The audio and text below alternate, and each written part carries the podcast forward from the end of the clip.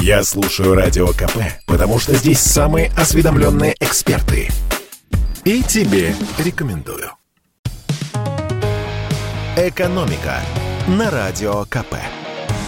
Здравствуйте, дорогие слушатели радио «Комсомольская правда». В эфире выпуск прекрасных экономических новостей. Да, новости сегодня очень и очень позитивные – вы, наверное, уже в курсе, но на всякий случай напомню. Пенсии в России вырастут на 8,6%. Провести такую индексацию предложил Владимир Путин на совещании с членами правительства. Это выше прошлогодней инфляции, которая составила 8,4%. Напомним, прежде в бюджете было заложено повышение пенсий на 5,9%, но уже в сентябре стало ясно, что цены по итогам года вырастут сильнее. Почему же дополнительную индексацию не провели провели раньше. Как пояснил нам профессор финансового университета при правительстве России Александр Сафонов, прогнозировать инфляцию в прошлом году было довольно сложно.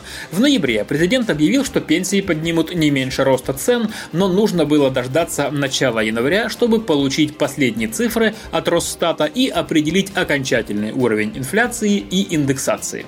Напомним, раньше пенсии повышались с 1 февраля. Это позволяло учесть реальный рост цен за предыдущий год.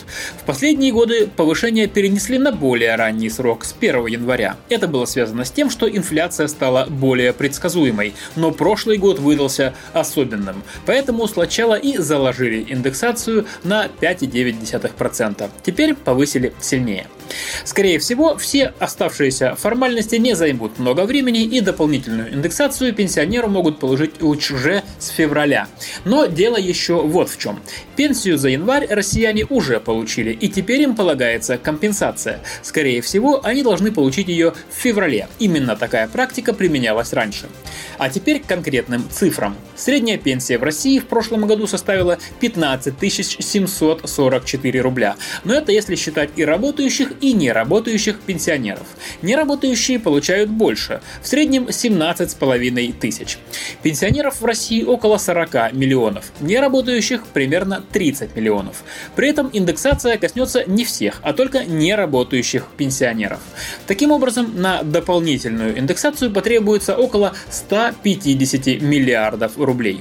В рамках бюджета это небольшая сумма, тем более, что деньги в казне есть. Для сравнения, превышение доходов над расходами расходами федеральной казны в прошлом году составила около триллиона рублей. Так, я обещал вам сегодня только хорошие новости. Как говорится, их есть у меня. Материнский капитал с 1 февраля увеличится на 8,4%. На первого ребенка он составит 524,5 тысячи рублей. Раньше было 483 тысячи.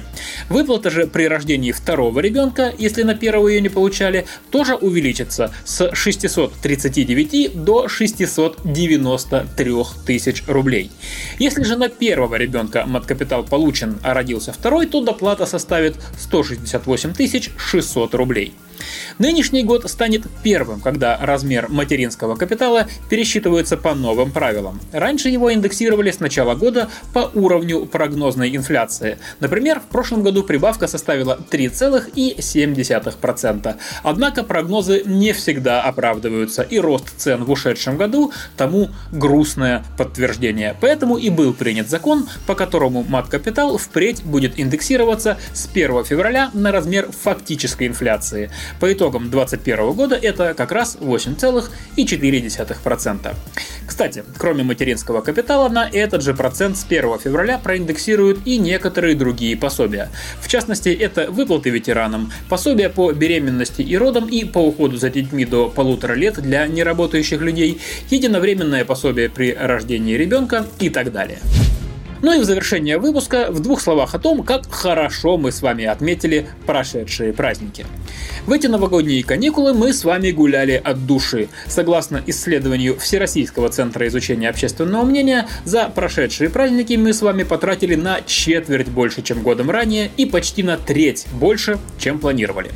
Опросив людей, социологи составили такую картину. Всего на празднование Нового года средний россиянин потратил 22 820 2 рубля. А в прошлом году обошелся почти 5 тысячами меньше. И с этой суммы 7600 рублей мы в прямом смысле проели. На эти деньги закупили продуктов для праздничного стола.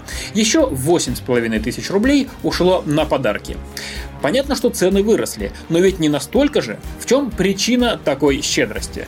Все экономисты, которых мы просили прокомментировать новость, отметили, в этот Новый год нам с вами особенно хотелось праздника, и мы его получили. Для сравнения, 2021 год, по всем подсчетам, мы встречали довольно скромно, потому что все были напуганы ковидом. А сейчас у людей есть надежда, что уж в наступившем-то году пандемия наконец отступит.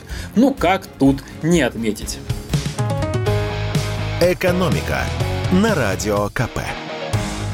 Спорткп.ру О спорте, как о жизни.